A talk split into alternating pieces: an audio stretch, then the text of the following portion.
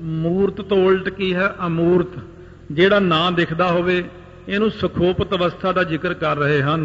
ਸਰਵ ਅਵਿਦਿਆ ਕੋ ਵਿਵਹਾਰ। ਇਹ ਸਾਰਾ ਅਵਿਦਿਆ ਦਾ ਹੀ ਵਿਵਹਾਰ ਹੈ ਕਿਉਂਕਿ ਅਵਿਦਿਆ ਪਹਿਲਾਂ ਆਪਾਂ ਸੁਣ ਆਏ ਆ ਤੇ ਵਿਦਿਆ ਆਪਾਂ ਸੁਣ ਆਏ ਆ ਕਿ ਇਹ ਵਿਦਿਆ ਕਿਹਨੂੰ ਕਹਿੰਦੇ ਨੇ ਤੇ ਵਿਦਿਆ ਕਿਹਨੂੰ ਕਹਿੰਦੇ ਨੇ? ਇਹ ਵਿਦਿਆ ਦੇ ਵਿਵਹਾਰ ਵਿੱਚ ਜਦੋਂ ਆਪਾਂ ਸੁੱਤੇ ਪਏ ਹੁੰਨੇ ਆ ਉਦੋਂ ਅਮੂਰਤ ਹੁੰਦਾ ਹੈ ਜਦੋਂ ਉਹਨੂੰ ਸੁਖੋਪਤ ਅਵਸਥਾ ਕਹਿੰਦੇ ਜਦੋਂ ਉੱਠ ਕੇ ਕਹਿੰਦਾ ਅੱਜ ਮੈਨੂੰ ਕੋਈ ਸੁਪਨਾ ਹੀ ਨਹੀਂ ਆਇਆ। ਇਹਨੂੰ ਕਹਿੰਦੇ ਸੁਖੋਪਤ ਅਵਸਥਾ ਵਿੱਚ ਚਲਿਆ ਗਿਆ ਹੈ। ਕਾਰਣ ਦੇ ਅਵਿਦਿਆ ਮੈਂ ਇਹ ਸੋ ਇਹ ਕਾਰਨ ਦੇ ਹੁੰਦੀ ਸਾਡੀ ਇੱਕ। ਕਾਰਨ ਦੇ ਦੇ ਵਿੱਚ ਵਿਦਿਆ ਹੈ ਇਹ। ਭਲੇ ਭਏ ਲੀਨ ਸੁਖਮਤਾ ਸਾਰ। ਇਹ ਲੀਨ ਹੋ ਗਈ ਸੂਖਮਤਾ ਆ ਗਈ ਬਹੁਤ ਜ਼ਿਆਦਾ ਇਹਨਾਂ ਦੇ ਵਿੱਚ ਇਤਨੀ ਸੂਖਮਤਾ ਇਤਨੀ ਬਰੀਕੀ ਆ ਗਈ ਹੈ। ਸਾਖੀ ਗਿਆਨ ਰਿਓ ਸਨ ਮਾਤਰ। ਸਾਖੀ ਗਿਆਨ ਜਿਹੜਾ ਸੀ ਨਾ ਆਤਮਾ ਜਦੋਂ ਵੀ ਸਾਖੀ ਗਿਆਨ ਦਾ ਮਤਲਬ ਹੋਣਾ ਕਿ ਆਤਮਾ ਆਤਮਾ ਹੀ ਕੇਵਲ ਸਤ ਹੈ ਆਤਮਾ ਤਾਂ ਉਸੇ ਤਰ੍ਹਾਂ ਹੀ ਖੜੀ ਹੈ। ਭਾਵੇਂ ਆਪਾਂ ਹੁਣ ਜਾਗਦੇ ਬੈਠੇ ਆਂ ਤਾਂ ਵੀ ਆਤਮਾ ਆਪਣਾ ਕੰਮ ਕਰ ਰਹੀ ਲਾਈਟ ਦੇਈ ਜਾਣੀ ਉਹਨੇ ਤਾਂ ਆਪਾਂ ਨੂੰ। ਜੇ ਸੌਂ ਗਏ ਸੁਪਨੇ ਵਿੱਚ ਵੀ ਆਤਮਾ ਹੀ ਸੁਪਨਾ ਦੇਖਦੀ ਹੈ। ਉਹੀ ਦੱਸਦੀ ਕਿ ਤੈਨੂੰ ਆ ਸੁਪਨਾ ਆਇਆ। ਜੋ ਬਿਲਕੁਲ ਹੀ ਗੂੜੀ ਨੀਂਦ ਆ ਗਈ ਸੁਖੋਪਤ ਅਵਸਥਾ ਬਾਰੇ ਵੀ ਆਤਮਾ ਹੀ ਗਿਆਨ ਦਿੰਦੀ ਹੈ। ਕਿਉਂ ਕਹਿੰਦੇ ਇਹਨਾਂ ਦੇ ਪਿੱਛੇ ਸਾਰਿਆਂ ਦੇ ਉਹ ਸਤ ਸਰੂਪ ਆਤਮਾ ਹੀ ਖੜੀ ਹੈ। ਪ੍ਰਾਗ ਬਮਾਨੀ ਕੀ ਨਿਰਧਾਰ? ਇਹ ਪ੍ਰਾਗਿਆ ਅਭਿਮਾਨੀ ਦੀ ਅਵਸਥਾ ਹੈ। ਇਹਨਾਂ ਇਸੇ ਕਰਕੇ ਮੈਂ ਬੇਨਤੀ ਕੀਤੀ ਹੈ ਕਿ ਜ਼ਿਆਦਾ ਵਿਸਤਾਰ ਇੱਥੇ ਨਹੀਂ ਆਉਣਾ। ਇਹ ਜਪਜੀ ਸਾਹਿਬ ਦੀਆਂ ਕੈਸਟਾਂ ਵਿੱਚ ਬਹੁਤ ਧਿਆਨ ਨਾਲ ਵਿਸਤਾਰ ਹੋਇਆ ਵਿਆ ਉੱਥੇ ਵਿਸਤਾਰ ਧਿਆਨ ਨਾਲ ਸੁਣ ਲਓ। ਇਹ ਸੁਖਪਤੀ ਅਵਸਥਾ ਲਖ ਸਿੱਖ। ਇਹ ਜਿਹੜਾ ਹੈ ਨਾ ਸੁਖੋਪਤ ਅਵਸਥਾ ਭਾਈ ਗੁਰਸਿੱਖ ਜਾਨਣਾ ਕਰ। ਤੀਨੋਂ ਭਨੀ ਭਲੇ ਉਰਧਾਰ ਇਹ ਤਿੰਨੇ ਭਲੇ ਤਰੀਕੇ ਨਾਲ ਦੱਸ ਦਿੱਤੀਆਂ ਹਨ ਤੈਨੂੰ। ਜਾਗਰਤ ਮੈਂ ਕਿਸ ਕਾਰਨ ਤੇ ਕਿਤ? ਇਹ ਸਾਰੀਆਂ ਚੀਜ਼ਾਂ ਪੁੱਛੀਆਂ ਸੀ ਸ਼ੁਰੂ ਵਿੱਚ ਹੁਣ ਆਈ ਹੈ ਬੇਹੋਸ਼ੀ ਦੀ ਅਵਸਥਾ। ਜਿਹਨੂੰ ਮੂਰਛਾ ਕਹਿੰਦੇ ਆ। ਕਹਿੰਦੇ ਜਾਗਦਾ ਬੈਠਾ ਬੰਦਾ ਜਾਂ ਤੁਰਿਆ ਜਾਂਦਾ ਹੈ ਕੋਈ ਕਾਰ ਮੋਟਰ ਚਲਾਉਂਦਾ ਹੈ ਜਾਂ ਵੈਸੇ ਹੀ ਬੈਠਾ ਹੈ ਜਾਗਰਤ ਅਵਸਥਾ ਵਿੱਚ ਕਿਸੇ ਕਾਰਨ ਕਰਕੇ ਲਗੈ ਚੋਟ ਜੈ ਮਰਮ ਸਥਾਨ। ਕਹਿੰਦੇ ਅਚਾਨਕ ਸੱਟ ਵੱਜ ਗਈ। ਮਰਮ ਤੋਂ ਭਾਵ ਬਿਲਕੁਲ ਜਿਹੜਾ ਸਾਡਾ ਸਿਰ ਦੇ ਵਿੱਚ ਸੂਖਮ ਸਥਾਨ ਹੈ। ਅਚਾਨਕ ਸੱਟ ਵੱਜ ਗਈ। ਕਿਦੋਂ ਰੋਗ ਕੈ ਅਪਰਹਿਤ ਹੋਏ? ਜਾਂ ਬੰਦੇ ਨੂੰ ਕੋਈ ਰੋਗ ਚਿੰਬੜ ਗਿਆ ਰੋਗ ਕਰਕੇ ਵੀ ਕਈ ਵਾਰ ਬੇਹੋਸ਼ ਹੋ ਜਾਂਦਾ ਜਾਂ ਫਿਰ ਇਹ ਕਿਸੇ ਹੋਰ ਕਾਰਨ ਕਰਕੇ ਬੇਹੋਸ਼ ਹੋ ਜਾਂਦਾ ਹੈ। ਜੋ ਜੋ ਲੋ ਰਹਿ ਅਚੇਤ ਮਹਾਨ। ਗੱਲ ਕੇ ਕਹਿੰਦੇ ਜਦ ਤੱਕ ਬਹੁਤ ਬੇਹੋਸ਼ ਰਹੇ ਉਦੋਂ ਤੱਕ ਇਹ ਜਾਣਦਾ ਤਾਂ ਹੈ ਨਾ। ਕਹਿੰਦਾ ਮੈਨੂੰ ਸੁਣਦਾ ਤਾਂ ਸਾਰਾ ਕੁਝ ਜਿਹਾ ਸੀ। ਬੇਹੋਸ਼ ਬੰਦੇ ਨੂੰ ਕੰਨਾਂ ਰਾਹੀਂ ਸੁਣੀ ਜਾਂਦਾ ਹੁੰਦਾ ਕਈ ਵਾਰੀ ਪਰ ਉਹ ਕੁਝ ਕਰ ਨਹੀਂ ਸਕਦਾ। ਉਹਦਾ ਸਰੀਰ ਇਸ ਹਾਲਤ ਵਿੱਚ ਹੁੰਦਾ ਤੇ ਇਸ ਕਰਕੇ ਉਹ ਪਰ ਇਹ ਗੱਲ ਦਾ ਤੈਨੂੰ ਗਿਆਨ ਕਿਵੇਂ ਰਿਹਾ? ਉਹ ਦੱਸੋ ਕਿਹੜੀ ਗੱਲ ਹੈ ਜਿਹੜੀ ਬੇਹੋਸ਼ੀ ਵਿੱਚ ਵੀ ਸਾਨੂੰ ਗਿਆਨ ਰੱਖਦੀ? ਸਾਡੇ ਅੰਦਰ ਦੇਖਣ ਵਾਲੀ ਕੀ ਚੀਜ਼ ਹੈ ਉਹ? ਦੌਲੋ ਸਾਖੀ ਕੇਰ ਅਵੰਤਰ। ਸੋ ਇਸ ਤਰੀਕੇ ਨਾਲ ਕਹਿੰਦੇ ਨੇ ਉਦੋਂ ਤੱਕ ਜਿਹੜਾ ਹੈ ਨਾ ਸਾਖੀ ਰੂਪ ਸਾਡਾ ਅੰਦਰ ਆਤਮਾ ਉਹਦਾ ਅਭਿਮਾਨੀ ਦੇਖਣ ਵਾਲਾ ਹੁੰਦਾ ਅੰਦਰ। ਵਿਸ਼ਵ ਅਭਿਮਾਨੀ ਕੋ ਪਹਿਚਾਨ। ਤਦ ਤੱਕ ਸਾਖੀ ਦੇ ਵਿੱਚ ਇਹ ਸਫੁਰਨ ਹੋ ਰਹੀ ਹੈ। ਇਹਦਾ ਅਭਿਮਾਨੀ ਵੀ ਵਿਸ਼ਵ ਅਭਿਮਾਨੀ ਹੈ। ਜਿਹੜਾ ਵਿਸ਼ਵ ਅਭਿਮਾਨੀ ਹੁਣ ਆਪਣੀ ਅੱਖਾਂ ਨਾਲ ਬਾਹਰ ਨੂੰ ਦੇਖਦਾ ਹੈ ਆਤਮਾ ਹੀ ਤਾਂ ਦੇਖ ਰਹੀ ਹੈ ਹੁਣ ਇਸ ਵਕਤ। ਇਸੇ ਤਰ੍ਹਾਂ ਹੀ ਜਦੋਂ ਬੰਦਾ ਬੇਹੋਸ਼ ਹੋ ਜਾਂਦਾ ਹੈ ਬੇਹੋਸ਼ ਹੋਏ ਨੂੰ ਕਹਿੰਦਾ ਆਵਾਜ਼ਾਂ ਜੀਆਂ ਸੁਣਦੀਆਂ ਸੀ ਮੈਨੂੰ ਉਹ ਪਤਾ ਲੱਗਦਾ ਸੀ ਕਿ ਕੁਝ ਹੋ ਰਿਹਾ ਪਰ ਸਰੀਰ ਬਿਲਕੁਲ ਖਤਮ ਹੋਇਆ ਪਿਆ ਹੈ। ਇਸ ਤਰ੍ਹਾਂ ਹੈ। ਕਹਿੰਦੇ ਉਹ ਤੈਨੂੰ ਕਿਹਨੇ ਦਿਖਾਤਾ ਬਈ? ਤੈਨੂੰ ਕੌਣ ਸੁਣਾਉਂਦਾ ਅੰਦਰ? ਕਹਿੰਦੇ ਉਹ ਆਤਮਾ ਕਰਕੇ ਹੀ ਤਾਂ ਸੁਣਦਾ ਜੇ ਤਾਂ ਬੰਦਾ ਚੜ੍ਹਾਈ ਕਰ ਜਾਵੇ ਫਿਰ ਤਾਂ ਗੱਲ ਹੀ ਮੁੱਕ ਜਾਂਦੀ ਹੈ। ਤੇ ਜੇ ਅੰਦਰ ਆਤਮਾ ਹੈ ਤਾਂ ਬੰਦੇ ਨੂੰ ਸਾਰਾ ਗਿਆਨ ਸੋਝੀ ਰਹਿੰਦੀ ਹੈ। ਕਹੈ ਮੂਰਛਾ ਕੋ ਸਰੂਪ ਏ। ਇਹ ਮੂਰਛਾ ਦਾ ਸਰੂਪ ਹੈ। ਇਹ ਬੇਹੋਸ਼ੀ ਹੋ ਜਾਂਦੀ ਹੈ। ਜਾਵਦ ਨਹੀਂ ਪ੍ਰਾਨ ਕੋ ਹਾਨ ਕਹਿੰਦੇ ਜਦੋਂ ਤੱਕ ਪ੍ਰਾਣ ਨਹੀਂ ਨਿਕਲਦੇ ਬੰਦੇ ਦੇ ਭਾਵ ਜਦ ਤੱਕ ਮਰ ਨਹੀਂ ਜਾਂਦਾ ਉਦੋਂ ਤੱਕ ਅੰਦਰ ਆਤਮਾ ਤਾਂ ਰਹਿੰਦੀ ਹੋਈ ਹੈ। ਆਤਮਾ ਜਦੋਂ ਅੰਦਰ ਹੈ ਬੇਹੋਸ਼ ਹੋਣ ਤੇ ਵੀ ਅੰਦਰਲੀ ਸੋਝੀ ਮਰਦੀ ਨਹੀਂ ਹੈ ਇਹਦੀ। ਤ੍ਰਿਪੁਟੀ ਗਿਆਤਾ ਗਿਆਨ ਗੇ ਜੈ ਹੁਣ ਕਹਿੰਦੇ ਅੱਗੇ ਪਤਾ ਕੀਤਾ ਸੀ ਕਹਿੰਦੇ ਸਾਨੂੰ ਕਿਰਪਾ ਕਰਕੇ ਦੱਸੋ ਕਿ ਬ੍ਰਹਮ ਦਾ ਜਿਹੜਾ ਭਾਵ ਹੈ, ਤ੍ਰਿਪੁਟੀ ਵਿੱਚ ਭਾਵ ਦੋ ਪ੍ਰਕਾਰ ਦੀਆਂ ਸਮਾਧੀਆਂ ਜਿਹੜੀਆਂ ਹੁੰਦੀਆਂ, ਸਮਾਧੀ ਚੱਲੀ ਆ ਹੁਣ। ਇਹ ਸਮਾਧੀ ਕਿੰਨੇ ਪ੍ਰਕਾਰ ਦੀ ਹੁੰਦੀ? ਦੋ ਪ੍ਰਕਾਰ ਦੀ। ਇੱਕ ਤਾਂ ਹੁੰਦੀ ਹੈ ਸਾ ਵਿਕਲਪ ਸਮਾਧੀ, ਇੱਕ ਹੁੰਦੀ ਹੈ ਨਿਰਵਿਕਲਪ ਸਮਾਧੀ। ਸਾ ਵਿਕਲਪ ਸਮਾਧੀ ਹੁੰਦੀ ਜਿਹਦੇ ਚ ਮਾੜਾ ਮਾੜਾ ਫੁਰਨਾ ਜਾਂ ਫੁਰਦਾ ਰਹਿੰਦਾ। ਹੈ ਇੱਕ ਹੁੰਦੀ ਨਿਰਵਿਕਲਪ ਸਮਾਧੀ, ਜਿਹਦੇ 'ਚ ਕੋਈ ਫੁਰਨਾ ਹੀ ਨਹੀਂ, ਫੁਰਦਾ। ਜਿੱਥੇ ਜਾ ਕੇ ਕਹਿੰਦੇ ਸਰਗੁਣ, ਨਿਰਗੁਣ, ਨਿਰੰਕਾਰ, ਸੁਨ ਸਮਾਧੀ ਆਪ, ਆਪਨ ਕੀਆ ਨਾਨਕਾ, ਆਪੇ ਹੀ ਫਿਰ ਜਾਪ। ਸੋ ਇਸ ਕਰਕੇ ਚੌਥੇ ਸੁਨੈ ਜੋ ਨਰ ਜਾਣੈ ਤਾ ਕੋ ਪਾਪ ਨ ਪੁੰਨੰ। ਇਹ ਚੌਥੀ ਅਵਸਥਾ ਵਿੱਚ ਜਾ ਕੇ ਇੱਕ ਅਵਸਥਾ ਆਉਂਦੀ ਜਿਹਨੂੰ ਕਹਿੰਦੇ ਨਿਰਵਿਕਲਪ, ਜਿੱਥੇ ਕੋਈ ਫੁਰਨਾ ਨਹੀਂ ਹੁੰਦਾ। ਸਾ ਵਿਕਲਪ ਸਮਾਧੀ ਦਾ ਜ਼ਿਕਰ ਪਹਿਲਾਂ ਕਰਦੇ ਨੇ ਕਿ ਤ੍ਰਿਪੁਟੀ ਜਿਹੜੀ ਹੁੰਦੀ, ਗਿਆਤਾ, ਗਿਆਨ ਗੇ ਇੱਕ ਤਾਂ ਹੁੰਦਾ ਕਿ ਮੈਂ ਆ, ਦੂਜਾ ਉਹ ਪ੍ਰਮਾਤਮਾ ਹੈ, ਤੀਜਾ ਇਹਨਾਂ ਦੇ ਵਿਚਕਾਰ ਇੱਕ ਮੇਰੇ ਕੋਲ ਗਿਆਨ ਹੈ, ਇੱਕ ਤਾਂ ਮੈਂ ਆ, ਇੱਕ ਉਹ ਹੈ। ਇਹ ਅਸੀਂ ਤਿੰਨ ਜਾਣੇ ਹੋ ਗਏ। ਇੱਕ ਤਾਂ ਮੈਂ ਆ, ਇੱਕ ਉਹ ਹੈ, ਇੱਕ ਵਿਚਕਾਰ ਜਿਹੜੀ ਇਹ ਜਾਣਕਾਰੀ ਰੱਖਣ ਵਾਲਾ ਹੈ। ਇਸ ਕਰਕੇ ਕਹਿੰਦੇ ਜਦੋਂ ਰਹਿੰਦਾ ਕਿ ਉਹ ਵਾਹਿਗੁਰੂ ਹੈ ਤੇ ਮੈਂ ਉਹਨੂੰ ਜਪਣ ਵਾਲਾ ਹਾਂ, ਇੱਕ ਤੀਜਾ ਇਹ ਜਿਹੜਾ ਦੋਨਾਂ ਦਾ ਗਿਆਨ ਦਿੰਦਾ ਹੈ। ਇਹ ਸਾਵਕਲਪ ਸਮਾਧੀ ਦਾ ਲੱਗ ਹੀ ਪਰ ਹਲੇ ਤੱਕ ਪੱਕੀ ਸਮਾਧੀ ਨਹੀਂ ਹੈ ਇਹ। ਇਹਦੇ ਵਿੱਚ ਵੀ ਹਲੇ ਤੱਕ ਫੁਰਨਾ ਫੁਰਦਾ ਹੈ। ਭਾਸੈ ਬ੍ਰਹਮ ਭਾਵ ਕੋ ਲੀਨ। ਵੈਸੇ ਬ੍ਰਹਮ ਭਾਵ ਦੇ ਵਿੱਚ ਤਾਂ ਲੀਨ ਹੋ ਜਾਂਦਾ ਹੈ। ਭਾਸਦਾ ਰਹਿੰਦਾ ਮਾੜਾ ਮਾੜਾ ਮਾੜਾ ਮਾੜਾ ਸੰਕਲਪ ਜਿਹਾ ਰਹੀ ਜਾਂਦਾ ਹੈ। ਤੇ ਸਮਾਦ ਸਵਿਕਲਪ ਕਹਿਤ ਕਹਿੰਦੇ ਇਹਨੂੰ ਸਾ ਵਿਕਲਪ ਸਮਾਧੀ ਸਿਆਣੇ ਕਹਿੰਦੇ ਨੇ। ਜੈ ਤ੍ਰਿਪੁਟੀ ਵਿਕਲਪ ਵਹੀਨ।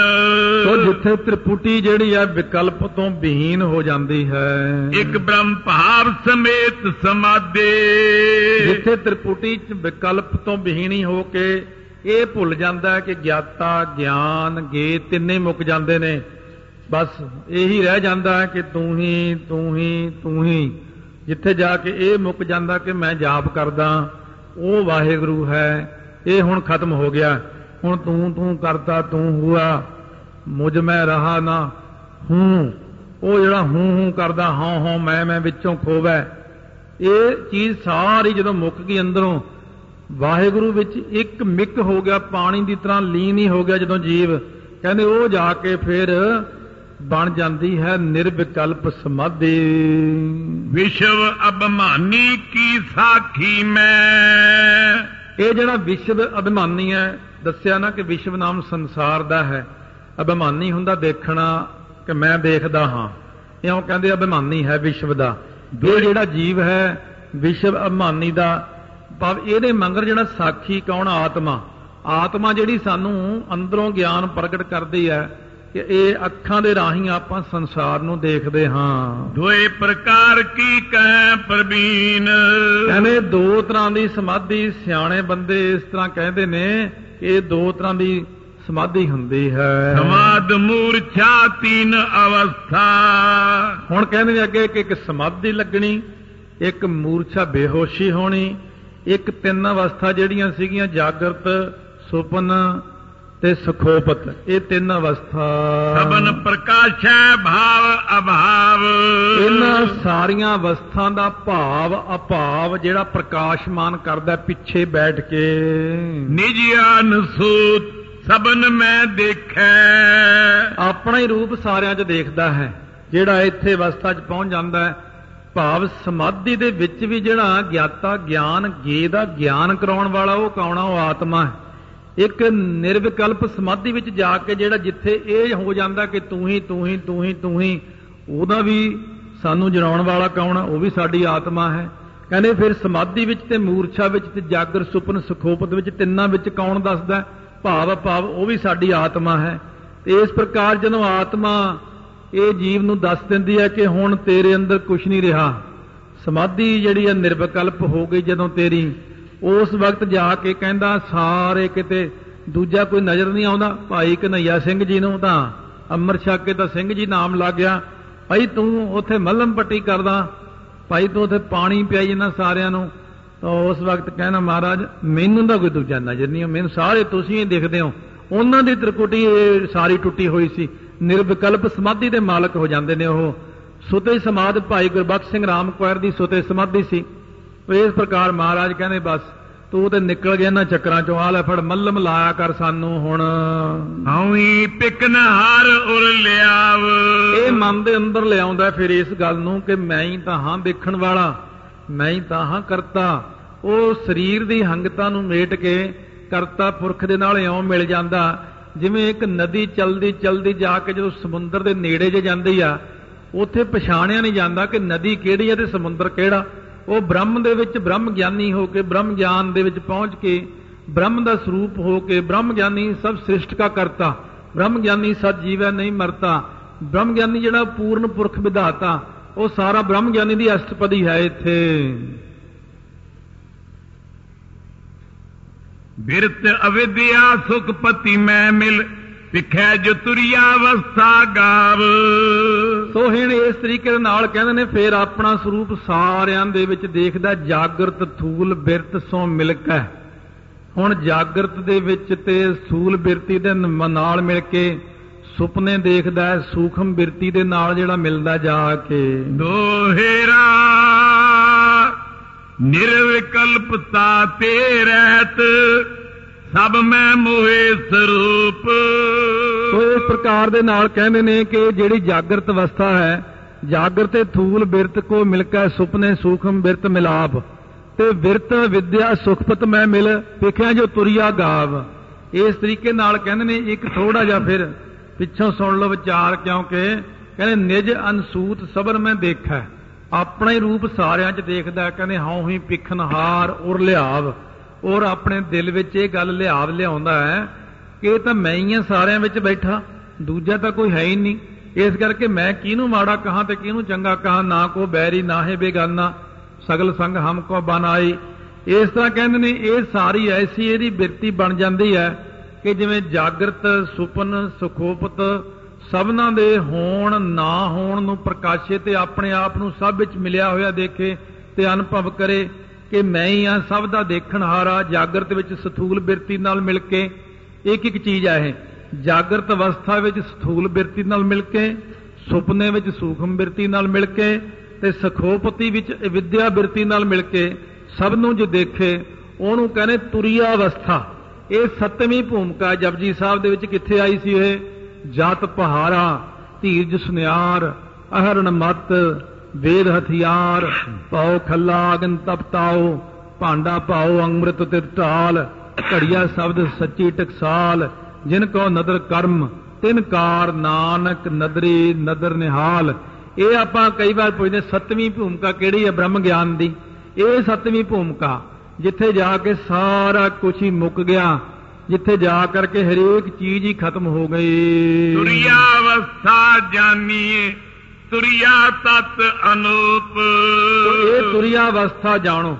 ਨਹੀਂ ਨਹੀਂ ਕਹਿੰਦੇ ਇਹ ਤਾਂ ਬੇਮਿਸਾਲ ਤੱਥ ਯਥਾਰਥ ਅਵਸਥਾ ਬਣ ਜਾਂਦੀ ਹੈ। ਰਵਈਆ ਛੰਦ ਜਾਗਰਤ ਆਦ ਸਮਾਦ ਅੰਤ ਲੋ ਕਹਿੰਦੇ ਜਾਗਰਤ ਤੋਂ ਲੈ ਕੇ ਫਿਰ ਸੁਪਨ ਅਵਸਥਾ ਫਿਰ ਜਿਹੜੀ ਆਉਂਦੀ ਸੁਖੋਪਤ ਅਵਸਥਾ ਫਿਰ ਸਮਾਧੀ ਦਾ ਜਿਹੜਾ ਹੈ ਨਾ ਸਮਾਧੀ ਦੇ ਅੰਤ ਤੱਕ ਜਾ ਕਰਕੇ ਇਹ ਜਿੰਨਾ ਵੀ ਆਪਾਂ ਕਰਮ ਦੇਖਦੇ ਰਹੇ ਨੇ ਜਾਗਰਤ ਤੋਂ ਆਦ ਲੈ ਕੇ ਸਮਾਧੀ ਦੇ ਅੰਤ ਤੱਕ ਤੇ ਤਿੰਨਾਂ ਸਰੀਰਾਂ ਦਾ ਜਿਹੜਾ ਅਭਿਮਾਨੀ ਜੋ ਹੈ ਸੋ ਉਹ ਜੀਵ ਹੈ। ਆਪਾਂ ਸਾਰੇ ਜਾਣੇ ਜੀਵ ਆਤਮਾ ਹਾਂ। ਇਹ ਜੀਵ ਆਤਮਾ ਹਲੇ ਵੀ ਮੈਲਾ ਹੈ। ਹਲੇ ਉਹ ਜਿਹੜੀ ਚੀਜ਼ ਆਪਾਂ ਲੱਭਦੇ ਹਾਂ, ਹਲੇ ਉਹ ਨਹੀਂ ਆਈ ਇੱਥੇ। ਉਹ ਜਿਹੜਾ ਆਤਮਿਕ ਗਿਆਨ ਹੈ ਉਹ ਹਲੇ ਨਹੀਂ ਪਹੁੰਚਿਆ ਇੱਥੇ। ਇਸ ਕਰਕੇ ਉਹਨਾਂ ਕੁ ਸਮਝਾ ਰਹੇ ਨੇ। ਇਹਨੂੰ ਤ੍ਰਿਦਾ ਅਭਿਮਾਨੀ ਕਹਿੰਦੇ ਹਨ। ਤੁਰਿਆ ਜਾਗਰਤ ਆਦ ਸਭਨ ਕੋ ਅਹੈ ਪ੍ਰਕਾਸ਼ੀ ਸਾਖੀ ਥੀਵ। ਇਹ ਜਿਹੜਾ ਤੁਰਿਆ ਅਵਸਥਾ ਜਾਗਰਤ ਅਵਸਥਾ ਇਹਨਾਂ ਸਾਰਿਆਂ ਦਾ ਸਾਖੀ ਰੂਪ ਹੈ ਨਾ ਆਤਮਾ ਜਿਹੜਾ ਸਾਰਿਆਂ ਨੂੰ ਪ੍ਰਕਾਸ਼ ਦੇਣ ਵਾਲਾ ਹੈ। ਸੋ ਸਰੂਪੈ ਸੁਧ ਜੀਵ ਕੋ ਬ੍ਰਹਮ ਰੂਪ ਲਗ ਆਨੰਦ ਸੀਵ। ਕਹਿੰਦੇ ਤੁਰਿਆ ਦੇ ਜਾਗਰਤ ਆਦ ਜਿਹੜੀਆਂ ਨੇ ਨਾ, ਸਭਨਾਂ ਦਾ ਜੋ ਪ੍ਰਕਾਸ਼ਕ ਸਾਖੀ ਹੈ, ਕਹਿੰਦੇ ਉਹ ਜਿਹੜਾ ਹੈ ਨਾ, ਜੀਵ ਦਾ ਸ਼ੁੱਧ ਸਰੂਪ ਹੈ, ਉਹੀ ਬ੍ਰਹਮ ਰੂਪ ਹੈ ਤੇ ਉਸੇ ਨੇ ਜਾਣ ਕੇ ਜਿਹੜਾ ਉਹ ਫਿਰ ਆਨੰਦ ਦੀ ਅਵਧੀ ਉੱਥੇ ਜਾ ਕੇ ਵੱਧਦੀ ਹੈ। ਪਹਿਲਾਂ ਤਾਂ ਇੱਕ ਮਲਨ ਅਵਸਥਾ ਦੱਸੀ ਆਪਾਂ ਨੂੰ, ਜਿੱਥੇ ਆਪਾਂ ਜੀਵ ਆਤਮਾ ਕਹਿਲਾਉਂਦੇ ਆ ਜੀਵ ਆਤਮਾ ਤੋਂ ਫਿਰ ਇੱਕ ਵੱਖਰਾ ਹੋ ਜਾਂਦਾ ਜਦੋਂ ਜੀਵ ਨਾਲੋਂ ਕੱਟਿਆ ਜਾਂਦਾ ਕੇਵਲ ਆਤਮਾ ਰਹਿ ਜਾਂਦਾ ਆਤਮਾ, ਪ੍ਰਮਾਤਮਾ, ਜਦੋਂ ਆਤਮਾ, ਪ੍ਰਾਤਮਾ ਏਕੋ ਕਰੈ ਅੰਤਰ ਕੀ ਦੁਬਦਾ ਅੰਤਰ ਮਰੈ ਉਹ ਜਿੱਥੇ ਜਾ ਕੇ ਆਪਣਾ ਸਰੂਪ ਬਣਨਾ ਹੈ, ਉੱਥੇ ਸ਼ੁੱਧ ਸਰੂਪ ਬਣ ਗਿਆ ਆਪਣਾ। ਹਲ ਤੱਕ ਤਾਂ ਦੇਖੋ ਮਲੀਨ ਸਰੂਪ ਵਿੱਚ ਬੈਠੇ ਆ ਭਾਵੇਂ ਆਪਾਂ ਕਿੰਨੇ ਕਹੀਏ ਮੈਂ ਸਾਫ਼ ਸੁਥਰਾ, ਮੈਂ ਸੱਚਾ ਸੁੱਚਾ, ਹਲੇ ਨਹੀਂ ਬਣੇ ਉਹ। ਬਹੁਤ ਉੱਚੀ ਅਵਸਥਾ ਹੈ ਜਿੱਥੇ ਹੁਣ ਮਹਾਰਾਜ ਕਥਨ ਕਰਦੇ ਨੇ ਬ੍ਰਹਮ ਗਿਆਨੀ ਦੀ ਇੱਥੇ ਤੱਕ ਅਵਸਥਾ ਚਲੀ ਜਾਂਦੀ ਹੈ। ਤੋ ਇਸ ਤਰੀਕੇ ਦੇ ਨਾਲ ਕਹਿੰਦੇ ਨੇ ਆਨੰਦ ਦੀ ਹੱਦ ਆ ਗਈ ਜਿੱਥੇ। ਜਿੱਥੇ ਆਪਾਂ ਕਹਿੰਦੇ ਅਨਹੱਦ ਆਨੰਦ ਦੀ ਹੱਦ ਇੱਕ ਰਸ ਲਗਾਤਾਰ ਜਿੱਥੇ ਆਨੰਦ ਹੀ ਆਨੰਦ ਬਣਿਆ ਰਹਿੰਦਾ ਹੈ ਇਹ ਉਸ ਅਵਸਥਾ ਦਾ ਨਾਮ ਹੈ। ਤੁਰਿਆ ਸਾਖੀ ਸਾਖੀ ਤੁਰਿਆ ਜਾਂ ਤੇ ਏਕ ਰੂਪ ਲਖ ਲੀਵ। ਇੱਕੋ ਹੀ ਰੂਪ ਜਾਣ ਲਿਆ ਹੁਣ ਦੋਨਾਂ ਦਾ। ਤੁਰਿਆ ਤਾਂ ਸਾਖੀ ਤੇ ਸਾਖੀ ਤੁਰਿਆ। ਦੋਨਾਂ ਦਾ ਹੁਣ ਇੱਕੋ ਹੀ ਰੂਪ ਜਾਣ ਲਿਆ ਕਿ ਤੁਰਿਆ ਤਾਂ ਆਪਾਂ ਸੁਣੀ ਲਈ ਕਿਹੜੀ ਅਵਸਥਾ ਨੂੰ ਕਹਿੰਦੇ ਨੇ ਤੇ ਸਾਖੀ ਕੌਣ ਆਤਮਾ? ਇਹ ਸਾਰਾ ਇੱਕੋ ਹੀ ਰੂਪ ਜਾਣ ਲਿਆ ਕਿ ਪਾਣੀ ਸੰਗ ਪਾਣੀ ਦੀ ਅਵਸਥਾ ਵਿੱਚ ਚਲਿਆ ਗਿਆ। ਈਸ਼ਰ ਬ੍ਰਹਮਾ ਵਿਸ਼ਨੂੰ ਰੁਦਰ ਕਹੋ ਮੂਰਤ ਧਾਰੀ ਤੇਦਾ ਅਨੂਪ। ਹੁਣ ਇਹ ਪਰਮੇਸ਼ਰ ਨੇ ਜਿਹੜੇ ਨੇ ਬਣਾਏ ਨੇ ਰੂਪ ਪਹਿਲਾਂ ਤਾਂ ਉਹਨੇ ਮਾਇਆ ਸ਼ੁੱਧ ਤਾਂ ਨਿਰਗੁਣ ਹੈ, ਨਿਰੰਕਾਰ। ਫਿਰ ਓੰਕਾਰ ਕਹਿ ਦਿੱਤਾ, ਓੰਕਾਰ ਕਹਿੰਦਿਆਂ ਸਾਰ ਮਾਇਆ ਰਚੀ, ਰਜੋ ਗੁਣ, ਤਮੋ ਗੁਣ, ਸਤੋ ਗੁਣ। ਸਤੋ ਗੁਣ ਜਮਾ ਮਾਇਆ, ਜਮਾ ਸ਼ੁੱਧ ਸਤੋ ਗੁਣ ਹੁੰਦਾ ਇਹ। ਇਹਦੇ ਵਿੱਚ ਪਰਮੇਸ਼ਰ ਦੀ ਜੋਤ ਜਦੋਂ ਪੈਂਦੀ ਹੈ, ਇਹਨੂੰ ਕਹਿੰਦੇ ਨੇ ਈਸ਼ਵਰ। ਇਹ ਹੁਣ ਅੱਗੇ ਈਸ਼ਵਰ ਰਚਦਾ ਆਪਣੇ ਰੂਪ ਬ੍ਰਹਮਾ। ਇਹ ਹੁਣ ਅੱਗੇ ਈਸ਼ਵਰ ਰਚਦਾ ਆਪਣੇ ਰੂਪ ਬ੍ਰਹਮਾ, ਵਿਸ਼ਨੂੰ ਤੇ ਸ਼ਿਵ ਜੀ, ਇਹ ਤਿੰਨ ਮੂਰਤਾਂ ਧਾਰਦਾ ਹੈ, ਈਸ਼ਵਰ।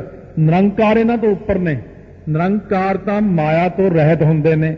ਜਦੋਂ ਆਪ ਜੀ ਰੂਪ ਦੂਜਾ ਧਾਰਦੇ ਨੇ, ਮਾਇਆ ਦੇ ਸੰਯੁਕਤ ਹੋ ਕੇ, ਸੁੱਧ ਸਤੋਗੁਣ ਨੂੰ ਲੈ ਕੇ, ਉਦੋਂ ਈਸ਼ਵਰ ਜੀ ਬਣ ਜਾਂਦੇ ਨੇ। ਈਸ਼ਵਰ ਹੀ ਅੱਗੇ ਤਿੰਨ ਰੂਪ ਧਾਰਨ ਕਰਕੇ, ਇੱਕ ਸੰਸਾਰੀ, ਇੱਕ ਭੰਡਾਰੀ, ਇੱਕ ਲਾਏ ਦੀ ਬਾਣ, ਇਹਨਾਂ ਰੂਪਾਂ ਨੂੰ ਧਾਰਨ ਕਰ ਲੈਂਦੇ ਹਨ। ਬ੍ਰਹਮ ਸਰੂਪ ਸਤੁਰਿਆ ਜੀਵੈ। ਈਸ਼ਰ ਤੁਰਿਆ ਬ੍ਰਹਮ ਸਰੂਪ। ਪਰ ਇਹਨਾਂ ਸਾਰੀਆਂ ਦਾ ਮੂਲ ਹੈ ਤੁਰਿਆ। ਜੀਵ ਦਾ ਵੀ ਮੂਲ ਤੁਰਿਆ ਹੈ ਤੇ ਈਸ਼ਵਰ ਦਾ ਮੂਲ ਵੀ ਤੁਰਿਆ ਹੈ, ਕਿਉਂਕਿ ਚੱਲੇ ਆਪਾਂ ਪਿੱਛੋਂ ਸਾਰੇ ਇੱਕ ਥਾਂ ਤੋਂ ਹੀ ਹੋਏ ਆ। ਭਾਵੇਂ ਉਹ ਬ੍ਰਹਮਾ, ਵਿਸ਼ਨੂੰ, ਮਹੇਸ਼ ਨੇ, ਭਾਵੇਂ ਆਮ ਜੀਵ ਨੇ, ਸਾਰੇ ਜਣੇ ਆਪਾਂ ਹਾਂ ਤਾਂ ਇੱਕ ਥਾਂ ਦੀ ਉਪਜੀ ਆ ਨਾ। ਓੰਕਾਰ ਤੋਂ ਹੀ ਸਾਰੇ ਪੈਦਾ ਹੋਏ ਨੇ। ਫ਼ਰਕ ਸਿਰਫ ਇੰਨਾ ਹੈ ਕਿ ਜਿਵੇਂ ਆਪਾਂ ਕਿਸੇ ਨੂੰ ਕਹੀਏ ਵੀ ਆਹ ਚੀਜ਼ ਇੱਕੋ ਹੀ ਰੂਪ ਹੈ, ਵੀ ਇਹ 1000 ਰੁਪਏ ਦੀ ਕਹੀ ਜਾਂਦੇ ਹੋ, ਇਹ ਚੀਜ਼ ਜਿਹੜੀ ਆ, ਇਹ 500 ਦੀ ਕਹੀ ਜਾਂਦੇ ਹੋ, ਤੇ ਇਹ ਤੁਸੀਂ 100 ਰੁਪਏ ਦੀ ਕਹੀ ਜਾਂਦੇ ਹੋ।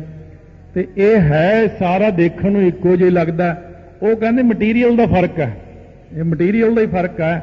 ਆ ਜਿਹੜੇ 1000 ਰੁਪਏ ਵਾਲੀ ਹੈ, ਇਹ ਤਾਂ ਤੁਸੀਂ ਭਾਵੇਂ ਸਿੱਟੀ ਜਾਓ, ਮਰੋੜੀ ਜਾਓ, ਤੋੜੀ ਜਾਓ, ਇਹਨੂੰ ਕੱਖ ਨਹੀਂ ਹੁੰਦਾ। ਇਹ ਸ਼ੁੱਧ ਮਟੀਰੀਅਲ ਹੈ ਇਹਦੇ ਚ। ਆ 500 ਰੁਪਏ ਵਾਲੀ ਜਿਹੜੀ ਆ, ਇਹਦੇ ਥੋੜਾ ਮਟੀਰੀਅਲ ਹੈ, ਠੀਕ ਠੀਕ ਹੈ। ਆ 100 ਰੁਪਏ ਵਾਲਾ ਤਾਂ ਸਾਡੀ ਕੋਈ ਗਰੰਟੀ ਨਹੀਂ ਕਰ ਜਾਂਦੀ ਟੁੱਟ ਜੇ ਭਾਵੇਂ ਇਹ। ਆਪਾਂ ਵੀ ਇਸੇ ਤਾਂ ਤੁਰੀਆ ਚੋਂ ਪੈਦਾ ਹੋਏ ਵੇ ਆ।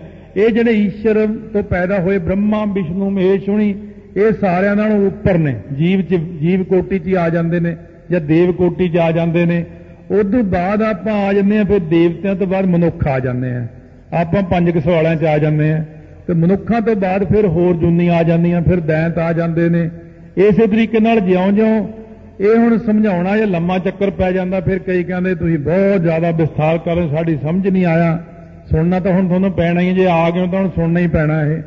ਤੇ ਇਸ ਕਰਕੇ ਕਹਿੰਦੇ ਨੇ ਦੇਖੋ ਇਹ ਸਮਝਾਉਣ ਵਿੱਚ ਇੰਨਾ ਕੀ ਆ ਜਿਹੜਾ ਤਾਂ ਆਪਾਂ ਕਿਹਾ ਸੀ ਸ਼ੁੱਧ ਸਰੂਪ ਹੈ ਮਾਇਆ। ਮਾਇਆ ਦੇ ਨਾਲ ਜਮਾ ਹੈ ਸ਼ੁੱਧ ਸਤੋ ਗੁਣ ਉਹਦੇ ਵਿੱਚ ਪੈ ਗਈ ਪਰਮੇਸ਼ਰ ਦੀ ਜੋਤ, ਉਹ ਬਣ ਗਿਆ ਈਸ਼ਵਰ।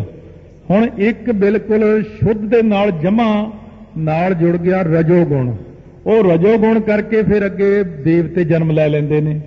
ਰਜੋ ਗੁਣ ਦੇ ਵਿੱਚ ਫਿਰ ਤਮੋ ਗੁਣ ਮਿਲ ਜਾਂਦਾ ਆ ਕੇ। ਉਹ ਤਮੋ ਗੁਣ ਮਿਲਣੇ ਕਰਕੇ ਜੀਵ ਮਲੀਨ ਹੋ ਜਾਂਦਾ ਹੈ। ਇਸ ਤਰ੍ਹਾਂ ਸਾਡੀਆਂ ਅੱਗੇ ਅੱਗੇ ਜਾਤੀਆਂ ਬਣਦੀਆਂ, ਸਾਡੇ ਸੁਭਾਅ ਬਣਦੇ ਨੇ। ਜਿਹੜਾ ਬਿਲਕੁਲ ਹੀ 100% ਤੇ ਵਿੱਚ 90 ਗੁਣਾ ਜਿਹਦੇ ਵਿੱਚ ਤਮੋ ਗੁਣ ਹੁੰਦਾ ਉਹਨਾਂ ਨੂੰ ਜੀਵਾਂ ਨੂੰ ਫਿਰ ਆ ਡੰਗਰਾਂ ਦੀਆਂ ਜੁੰਦੀਆਂ ਮਿਲਦੀਆਂ ਜਾ ਕੇ ਜਰਾ। ਇਸ ਇਸ ਤਰੀਕੇ ਨਾਲ ਅੱਗੇ ਅੱਗੇ ਅੱਗੇ ਇਹਨਾਂ ਦੀ ਵੰਡ ਹੁੰਦੀ ਰਹਿੰਦੀ ਹੈ। ਈਸ਼ਰ ਜੀਵ ਏਕੇਮ ਜਾਨੋ। ਇਸ ਕਰਕੇ ਈਸ਼ਵਰ ਅਤੇ ਜੀਵ ਹੈ ਦੋਵੇਂ ਇੱਕੋ ਹੀ ਰੂਪ। ਇਸੇ ਕਰਕੇ ਆਪਾਂ ਕਥਾ 'ਚ ਕਈ ਵਾਰ ਕਹਿੰਦੇ ਜੀਵ ਅਤੇ ਈਸ਼ ਦੀ ਏਕਤਾ ਕਰਨੀ ਹੈ। ਏਕਤਾ ਕਿਵੇਂ ਕਰੀਏ? ਇਹਨਾਂ ਦੀ ਏਕਤਾ ਕਿਵੇਂ ਹੋ ਸਕਦੀ ਹੈ? ਜੀਵ ਤਾਂ ਇੰਨਾ ਮਲੀਨ ਹੋਇਆ ਬੈਠਾ ਵਿਸ਼ਿਆਂ ਵਿਕਾਰਾਂ ਵਿੱਚ ਈਸ਼ਵਰ ਸ਼ੁੱਧ ਹੈ ਬਿਲਕੁਲ। ਤੇ ਆਪਾਂ ਨੇ ਇਹਦੀ ਸ਼ੁੱਧਤਾ ਨੂੰ ਕਿਵੇਂ ਲਿਆਉਣਾ? ਵਾਹਿਗੁਰੂ ਵਾਹਿਗੁਰੂ ਵਾਹਿਗੁਰੂ ਵਾਹਿਗੁਰੂ ਕਰ ਕਰਕੇ ਕਰ ਕਰਕੇ ਆਪਣੇ ਆਪ ਨੂੰ ਜੀਵ ਪੁਣੇ ਵਿੱਚੋਂ ਕੱਢ ਕੇ ਈਸ਼ਵਰ ਤੱਕ ਲੈ ਜਾਣਾ। ਈਸ਼ਵਰ ਤੋਂ ਅੱਗੇ ਆਪੇ ਹੀ ਕਿਰਪਾ ਹੋ ਜਾਣੀ ਹੈ। ਵੈ ਤੁਰਿਆਹੀਨ ਕੋ ਰੂਪ। ਇਸ ਕਰਕੇ ਦੋਨੋਂ ਜਾਣੇ ਇਹ ਤੁਰਿਆ ਦਾ ਰੂਪ ਨੇ ਜਿਹੜੇ ਪਿੱਛੇ ਸੁਣਾ ਕੇ ਆਏ ਨਾ ਇਹਨਾਂ ਦਾ ਰੂਪ, ਇਹ ਤੁਰਿਆ ਦਾ ਹੀ ਰੂਪ ਦੋਵੇਂ ਜਾਣੇ ਈਸ਼ਵਰ ਹੈ। ਚਾਹੇ ਉਹ ਫਿਰ ਈਸ਼ਵਰ ਤੋਂ ਅੱਗੇ ਬ੍ਰਹਮਾ, ਵਿਸ਼ਨੂੰ, ਮਹੇਸ਼ ਨੇ, ਚਾਹੇ ਉਹ 33 ਕਰੋੜ ਦੇਵਤਾ ਹੈ, ਉਦੋਂ ਅੱਗੇ ਮਨੁੱਖਾਂ ਦੀ ਜੁਨੀ ਆ ਜਾਂਦੀ ਹੈ। ਇੱਕ ਪਾਸੇ ਤਮੋ ਗੁਣੀ ਦੈਂਤ ਨਿਕਲ ਜਾਂਦੇ ਨੇ। ਤਮੋ ਗੁਣ ਤੋਂ ਫਿਰ ਕਈ ਕੁਝ ਬਣਾਇਆ ਅੱਗੇ। ਰਜੋ ਗੁਣੀਆਂ ਤੋਂ ਇੱਕ ਬਣਾਇਆ, ਫਿਰ ਸਤੋ ਗੁਣੀਆਂ ਤੋਂ ਵਿਸ਼ਨੂੰ ਨੂੰ ਬਣਾਤਾ। ਤੇ ਇਸੇ ਪ੍ਰਕਾਰ ਜਿਹੜਾ ਰਜੋ ਗੁਣੀ ਸੀ, ਇਹ ਬ੍ਰਹਮਾ ਨੂੰ ਬਣਾਤਾ। ਤਮੋ ਗੁਣੀ ਸ਼ਿਵ ਜੀ ਨੂੰ ਬਣਾਤਾ ਇਹ ਮਾਰਨ ਤੇ ਲੱਗਿਆ ਹੁੰਦਾ ਜਦੋਂ ਹੁਕਮ ਹੋ ਜਾਂਦਾ ਅਕਾਲ ਪੁਰਖ ਦਾ। ਇਸੇ ਤਰ੍ਹਾਂ ਜੀਵ ਦੀਆਂ ਅਵਸਥਾਵਾਂ ਬਣਦੀਆਂ ਹਨ ਅੱਗੇ। ਸਾਖੀ ਕੋ ਸਰੂਪ ਨਿਰਵਲ ਨਿਰਵਿਕਲਪ। ਇਹ ਜਿਹੜਾ ਸਾਖੀ ਦਾ ਆਤਮਾ ਦਾ ਸਰੂਪ ਹੈ ਇਹ ਨਿਰਵਿਕਲਪ ਹੈ। ਸਾਖੀ ਜਿਹੜੀ ਆਤਮਾ ਹੈ ਨਾ ਸਾਡੀ ਇਹ ਨਿਰਵਿਕਲਪ ਵਿੱਚ ਵਰਤਦੀ ਹੈ। ਆਤਮਾ ਤਾਂ ਇੰਨਾ ਆਨੰਦਮਈ ਹੈ ਉਹ ਬੰਦੇ ਨੂੰ ਫਿਰ ਜਾ ਕੇ ਹਿਲਾਓ ਤਾਂ ਤੁਸੀਂ ਵੀ ਹਿੱਲ ਭਾਈ ਬਾਬਾ ਮੋਹਨ ਜੀ ਤੋਂ ਪੋਥੀਆਂ ਲੈਣ ਗਏ। ਭਾਈ ਗੁਰਦਾਸ ਜੀ ਦਾ ਦਰਵਾਜ਼ੇ ਦਰੂਜੇ ਖੜਕਾ ਕੇ ਮੁੜ ਆਏ। ਉਹ ਹੁਣ ਤਾਂ ਚੜੀ ਸੀ ਅਵਸਥਾ। ਫਿਰ ਉਸ ਤੋਂ ਬਾਅਦ ਬਾਬਾ ਬੁੱਢਾ ਜੀ ਨੇ ਜਾ ਕੇ ਦਰਵਾਜ਼ੇ ਹੀ ਪੱਟਤੇ ਉਸ ਵਕਤ ਭੱਜੇ ਆਏ ਬਾਬਾ ਮੋਹਰੀ ਜੀ ਹੁਣੀ, ਕਹਿੰਦੇ, ਦੇਖਿਓ ਕਿਤੇ ਸ਼ਰਾਪ ਨਾ ਦੇ ਦੇਣ। ਫਿਰ ਚਲੇ ਗਏ। ਫਿਰ ਆਪ ਪਾਤਸ਼ਾਹ ਆਏ। ਫਿਰ ਜਦ ਕੀਰਤਨ ਕੀਤਾ ਨਾ, ਸ਼ਬਦ ਦਾ ਅਭਿਆਸ ਉੱਥੇ ਬਹਿ ਕੇ ਸ਼ਬਦ ਪੜਿਆ ਉਹ ਸ਼ਬਦ ਦੇ ਨਾਲ ਉੱਤੋਂ ਉਤਰਿਆ, ਥੱਲੇ ਨੂੰ ਅਵਸਥਾ ਫਿਰ। ਉਤਰਦਿਆਂ ਉਤਰਦਿਆਂ ਉਤਰਦਿਆਂ ਫਿਰ ਸਰੀਰ ਦੀ ਸੋਝੀ ਹੋ ਆਈ। ਕਹਿੰਦੇ ਇਹ ਕੌਣ ਕੀਰਤਨ ਕਰ ਰਿਹਾ? ਕਹਿੰਦੇ ਗੁਰੂ ਅਰਜਨ ਦੇਵ ਜੀ ਫਿਰ ਉੱਠੇ ਜਾ ਕੇ ਕਿਤੇ। ਸੋ ਇਸ ਕਰਕੇ ਉਹ ਜਿਹੜਾ ਨਾ ਜੀਵ, ਇਹ ਜਦੋਂ ਨਿਰਵਿਕਲਪ ਸਮਾਧੀ ਵਿੱਚ ਚਲਾ ਜਾਂਦਾ, ਤਾਂ ਆਨੰਦ ਦੀ ਹੱਦ ਮੁੱਕ ਜਾਂਦੀ ਉੱਥੇ। ਇਤਨਾ ਆਨੰਦ ਆ ਜਾਂਦਾ ਹੈ। ਨਾ ਕੁਝ ਖਾਣ ਨੂੰ ਜੀ ਕਰੇ, ਨਾ ਪੀਣ ਨੂੰ ਜੀ ਕਰੇ। ਫਿਰ ਤਾਂ ਇੱਕੋ ਹੀ ਗੱਲ ਕਹਿੰਦਾ ਹੈ, ਵਾਹਿਗੁਰੂ, ਕਿਰਪਾ ਕਰ ਰਾਜ ਨਾ ਚਾਹੋ, ਮੁਕਤ ਨਾ ਚਾਹੋ, ਮਨ ਪ੍ਰੀਤ ਚਰਨ ਕਮਲਾਰੇ। ਦੋਹੇਰਾ ਸੋ ਬ੍ਰਹਮ ਕੇ ਸੋ ਮਿਲਿਓ, ਨੈ ਨਿਆਰੋ, ਨੈ ਕੇ ਸਾਥ ਇਸ ਕਰਕੇ ਉਹ ਬ੍ਰਹਮ ਕਿਹਦੇ ਨਾਲ ਮਿਲਿਆ? ਸਾਰਿਆਂ ਨਾਲ ਹੀ ਮਿਲਿਆ। ਨਾ ਉਹ ਵੱਖਰਾ ਸਾਤੋਂ, ਤੇ ਨਾ ਅਸੀਂ ਉਹ ਤੋਂ ਵੱਖਰੇ ਆ। ਨਾ ਉਹਨੂੰ ਇਹ ਕਹਿ ਸਕਦੇ ਹਾਂ ਕਿ ਸਾਤੋਂ ਦੂਰ ਹੈ। ਉਹ ਸਾਡੇ ਤੋਂ ਦੂਰ ਵੀ ਨਹੀਂ ਹੈ, ਸਾਡੇ ਦੇਖਣ ਨੂੰ ਨੇੜੇ ਵੀ ਨਹੀਂ ਲੱਗਦਾ। ਇਉਂ ਇਸ ਕਰਕੇ ਸਾਰੇ ਜਾਣੇ ਕਹਿੰਦੇ ਨੇ, ਗਾਵੇ ਕੋ ਵੇਖਾ ਹਾਦਰਾ ਦੂਰ ਕੋਈ ਕਹਿੰਦਾ ਬਿਲਕੁਲ ਨੇੜੇ ਹੈ। ਗਾਵੇ ਕੋ ਜਾਪੈ ਦਿਸੈ ਦੂਰ। ਇਹ ਸਾਰਿਆਂ ਵਿੱਚ ਮਿਲਿਆ ਹੋਇਆ ਵੀ ਹੈ ਤੇ ਨਿਰਲੇਪ ਵੀ ਹੈ। ਨਿਰਵਿਕਲਪ ਸੋ ਬ੍ਰਹਮ ਹੈ ਉਰਜਨਾਏ ਗੁਰਨਾਥ। ਕਹਿੰਦੇ ਇਹ ਔਰ ਹਿਰਦੇ ਵਿੱਚ ਜਣਾਉਂਦੇ ਨੇ ਗੁਰੂ ਮਾਲਕ ਜਿਹਨੂੰ ਜਣਾ ਦੇਣ। ਕਿ ਉਹ ਜਿਹੜਾ ਹੈ ਨਾ ਨਿਰਵਿਕਲਪ ਸੋ ਬ੍ਰਹਮ ਹੈ। ਉਹ ਬ੍ਰਹਮ ਹੀ ਕੇਵਲ ਨਿਰਵਿਕਲਪ ਹੈ। ਉਹਦੇ ਵਿੱਚ ਕੋਈ ਸੰਕਲਪ ਨਹੀਂ ਉੱਠਦਾ। ਗਿਣਤੀ ਤਾਂ ਆਪਾਂ ਨਹੀਂ ਕਰ ਸਕਦੇ। ਕਿਉਂਕਿ ਉੱਥੇ ਗਿਣਤੀ ਮਿਣਤੀ ਹੈ ਨਹੀਂ। ਪਰ ਅੰਦਾਜ਼ਨ ਇੱਕ ਗੱਲ ਲਾ ਲਓ, ਬਈ ਜਦੋਂ ਆਪਣੇ ਚਾਰ ਯੁੱਗ ਲੰਘ ਜਾਂਦੇ ਨੇ, ਫਿਰ ਇਹ ਜੇ ਇਹਨੂੰ ਇੱਕ ਚੌਂਕੜੀ ਕਹਿੰਦੇ ਚਾਰ ਯੁੱਗਾਂ ਦਾ ਇੱਕ ਚੌਂਕੜੀ ਬਣ ਗਈ। ਜਦੋਂ ਇਹ ਜੇ 10 ਚੌਂਕੜੀਆਂ ਲੰਘ ਜਾਣ, ਤਾਂ ਇੱਕ ਕਲਪ ਬਣਦਾ ਹੈ। ਹੁਣ ਅਰਬਾਂ, ਖਰਬਾਂ, ਕਲਪਾਂ ਤੋਂ ਬਾਅਦ ਕਿਤੇ ਜਾ ਕੇ ਪਰਮੇਸ਼ਰ ਨੂੰ ਇਹ ਵੀ ਅੰਦਾਜ਼ਾ ਜਾਂ ਲਾ ਰਹੇ ਆ ਆਪਾਂ, ਵੈਸੇ ਉਹ ਠੀਕ ਨਹੀਂ ਹੈ ਗੱਲ। ਕਿਉਂਕਿ ਉੱਥੇ ਦਾ ਸਮਾਂ ਨਹੀਂ ਨਾ ਹੈ ਪਰਮੇਸ਼ਰ ਵਿੱਚ। ਕਦੇ ਜਾ ਕੇ ਸੰਕਲਪ ਹੋਇਆ ਕਿ ਇੱਕ ਤੋਂ ਬਹੁਤੇ ਰੂਪ ਹੋ ਜਾਵਾਂ। ਨਿਰਵਿਕਲਪ ਹੀ ਰਹਿੰਦੇ ਨੇ ਉਹ। ਹੁਣ ਵੀ ਨਿਰਵਿਕਲਪ ਹੀ ਬੈਠੇ ਨੇ। ਜਿੱਦਣ ਕਿਤੇ ਖਿਆਲ ਆ ਗਿਆ ਵੀ ਚਲੋ ਛੱਡੋ ਪਰੇ ਉਦੋਂ ਹੀ ਆਪਾਂ ਸਭ ਕੁਝ ਹੀ ਖਤਮ ਹੋ ਜਾਣਾ। ਬ੍ਰਹਿਮੰਡ ਸਾਰਾ ਹੀ ਮੁੱਕ ਜਾਣਾ। ਤੱਤਾਂ 'ਚ ਸਾਰੇ ਤੱਤ ਲੀਨ ਹੋ ਜਾਣੇ ਨੇ। ਇਹ ਨਿਰਵਿਕਲਪ ਹੈ ਸਮਾਧੀ। ਨਿਰਵਿਕਲਪ ਸਮਾਧੀ ਵਿੱਚ ਬੰਦਾ 7 ਦਿਨ ਤੋਂ ਵੱਧ ਨਹੀਂ ਜਿਉਂਦਾ। 7 ਦਿਨਾਂ ਬਾਅਦ ਉਹ ਸਰੀਰ ਛੱਡ ਜਾਂਦਾ। ਇਸ ਕਰਕੇ ਕੋਈ ਕੋਈ ਬ੍ਰਹਮ ਗਿਆਨੀ ਨਿਰਵਿਕਲਪ ਸਮਾਧੀ ਤੱਕ ਜਾਂਦਾ ਹੈ। ਨਹੀਂ ਤਾਂ ਅਕਾਲ ਪੁਰਖ ਵਾਹਿਗੁਰੂ ਨਿਰਵਿਕਲਪ ਸਮਾਧੀ ਵਿੱਚ ਰਹਿੰਦੇ ਹਨ। ਬ੍ਰਹਮ ਰੂਪ ਆਨੰਦ ਹੈ ਆਨੰਦ ਸੋ ਬ੍ਰਹਮ ਰੂਪ। ਕਹਿੰਦੇ ਬ੍ਰਹਮ ਰੂਪ ਆਨੰਦ ਹੈ ਤੇ ਆਨੰਦ ਉਹ ਬ੍ਰਹਮ ਹੈ। ਦੋਨੋਂ ਇੱਕੋ ਰੂਪ ਨੇ। ਜੇ ਕਿ ਨਾਮ ਕਿਉਂ ਰੱਖਿਆ ਸ੍ਰੀ ਆਨੰਦਪੁਰ ਸਾਹਿਬ? ਕਿਉਂਕਿ ਆਨੰਦ ਤਾਂ ਉੱਥੇ ਆਪ ਆਇਆ ਹੋਇਆ ਸੀ। ਇਸੇ ਕਰਕੇ ਤਾਂ ਆਨੰਦ ਨਾਮ ਰੱਖਿਆ। ਹਜੂਰ ਸਾਹਿਬ ਕਦੇ ਸੋਚਿਆ ਹਜੂਰ ਸਾਹਿਬ ਕਿਉਂ ਨਾਮ ਰੱਖਿਆ? ਇਹ ਸਾਰੀਆਂ ਚੀਜ਼ਾਂ ਹਰੇ ਮੰਦਰ ਸਾਹਿਬ ਕਿਉਂ ਨਾਮ ਰੱਖਿਆ? ਇਹ ਸਾਰੀਆਂ ਚੀਜ਼ਾਂ ਇਸੇ ਚੀਜ਼ ਤੋਂ ਜਣਾਉਂਦੀਆਂ ਨੇ ਕਿ ਆਨੰਦ ਬ੍ਰਹਮ ਹੈ ਤੇ ਬ੍ਰਹਮ ਹੀ ਆਨੰਦ ਹੈ। ਇਹ ਦੋਨੋਂ ਚੀਜ਼ਾਂ ਇੱਕੋ ਹੀ ਰੂਪ ਨੇ ਉਸੇ ਦਾ ਨਾਮ ਹੀ ਆਨੰਦ ਹੈ। ਜਿਸ ਜਾਣੇ ਬੰਧਨ ਕਟੈ ਮਿਟੈ ਅੰਧ ਤਮ ਕੂਪ।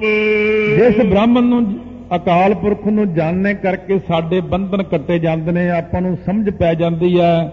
ਅੰਦਰ ਜਿਹੜੇ ਆਪਣਾ ਨਾ ਅੰਧ ਤਮ ਕੂਪ, ਅੰਧ ਅਗਿਆਨਤਾ ਦਾ ਤਮ ਹਨੇਰਾ, ਕੂਪ ਜਿਹੜਾ ਹੁੰਦਾ ਖੂਹ, ਗਾਲੇ, ਬਹੁਤ ਡੂੰਘੇ ਖੂਹੀ ਵਿੱਚ ਕੋਈ ਬੰਦਾ ਡਿੱਗ ਪਵੇ ਨਾ, ਤੇ ਹੋਵੇ ਉੱਪਰੋਂ ਹਨੇਰਾ ਤੇ ਬੁਰਾ ਹਾਲ ਹੋ ਜਾਂਦਾ ਉਹਦਾ।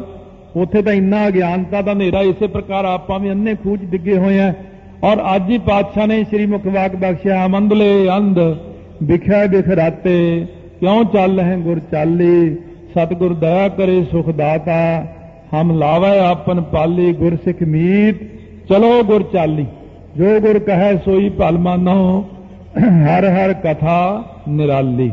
ਐਸੀ ਨਿਰਾਲੀ ਕਥਾ ਮਹਾਰਾਜ ਨੇ ਬਖਸ਼ਿਸ਼ ਕੀਤੀ ਹੈ। ਇੱਕੋ ਵਾਰ ਚ ਨਹੀਂ ਸਾਧ ਸੰਗਤ ਜੀ ਇਹ ਗਿਆਨ ਹੁੰਦਾ। ਹੈ ਤਾਂ ਗੱਲ ਤੁਹਾਡੀ ਵੀ ਠੀਕ ਹੈ।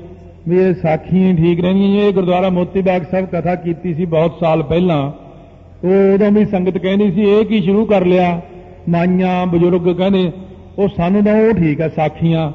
ਮੈਂ ਕਿਹਾ, ਜੇ ਸਾਰੀ ਜ਼ਿੰਦਗੀ ਸਾਖੀਆਂ ਸੁਣਦੇ ਰਹੇ ਤਾਂ ਹੀ ਤੁਸੀਂ ਕਾਮਯਾਬ ਨਹੀਂ ਹੋਏ। ਸਾਖੀ, ਇਹ ਜਿਹੜੀ ਗਿਆਨ ਵਾਲੀ ਚੀਜ਼ ਹੈ, ਜੇ ਬੰਦਾ ਸਾਰੀ ਜ਼ਿੰਦਗੀ ਦਾਲ ਰੋਟੀ ਖਾਂਦਾ ਰਹੇ ਤੇ ਘਿਓ ਨਾ ਖਾਵੇ, ਬਦਾਮ ਨਾ ਖਾਵੇ ਤਾਂ ਫਾਇਦਾ ਕੀ, ਫਿਰ ਤਾਕਤ ਕਿੱਥੋਂ ਆਊਗੀ? ਉਹਦਾ ਤੇ ਕਹਿੰਦੇ ਵਿਟਾਮਿਨ ਖਾਣੇ ਚਾਹੀਦੇ ਨੇ। ਇਹ ਹੁਣ ਵਿਟਾਮਿਨ ਰੂਪੀ ਕਥਾ ਹੈ। ਇਹ ਤਾਕਤ ਵਾਲੀ ਕਥਾ ਹੈ। ਇਹ ਤੁਹਾਨੂੰ ਇੰਨਾ ਗਿਆਨ ਦੇ ਦੇਵੇਗੀ ਕਿ ਸਧਾਰਨ ਬੰਦਾ ਤੁਹਾਡੇ ਸਾਹਮਣੇ ਨਹੀਂ ਫਿਰ ਖੜ ਸਕਦਾ। ਨਾਲੇ ਤੁਹਾਨੂੰ ਇਹ ਵੀ ਪਤਾ ਲੱਗ ਜਾਊਗਾ ਕਿ ਆਪਾਂ ਅੰਦਰ ਸਾਡੇ ਸਿਸਟਮ ਕਿੰਨਾ ਕੁ ਵੱਡਾ ਹੈ। ਤੇ ਨਾਲੇ ਇਹ ਵੀ ਪਤਾ ਲੱਗ ਜਾਊਗਾ ਕਿ ਆਪਾਂ ਬਾਣੀ ਕਿਉਂ ਪੜ੍ਹਦੇ ਆਂ ਇਹ ਵੀ ਆਪਾਂ ਨੂੰ ਪਤਾ ਲੱਗ ਜਾਊਗਾ ਵੀ ਆਪਾਂ ਕਿਉਂ ਰੋਜ਼ ਕਹਿੰਦੇ ਆਂ ਵਾਹਿਗੁਰੂ ਵਾਹਿਗੁਰੂ। हे गुरु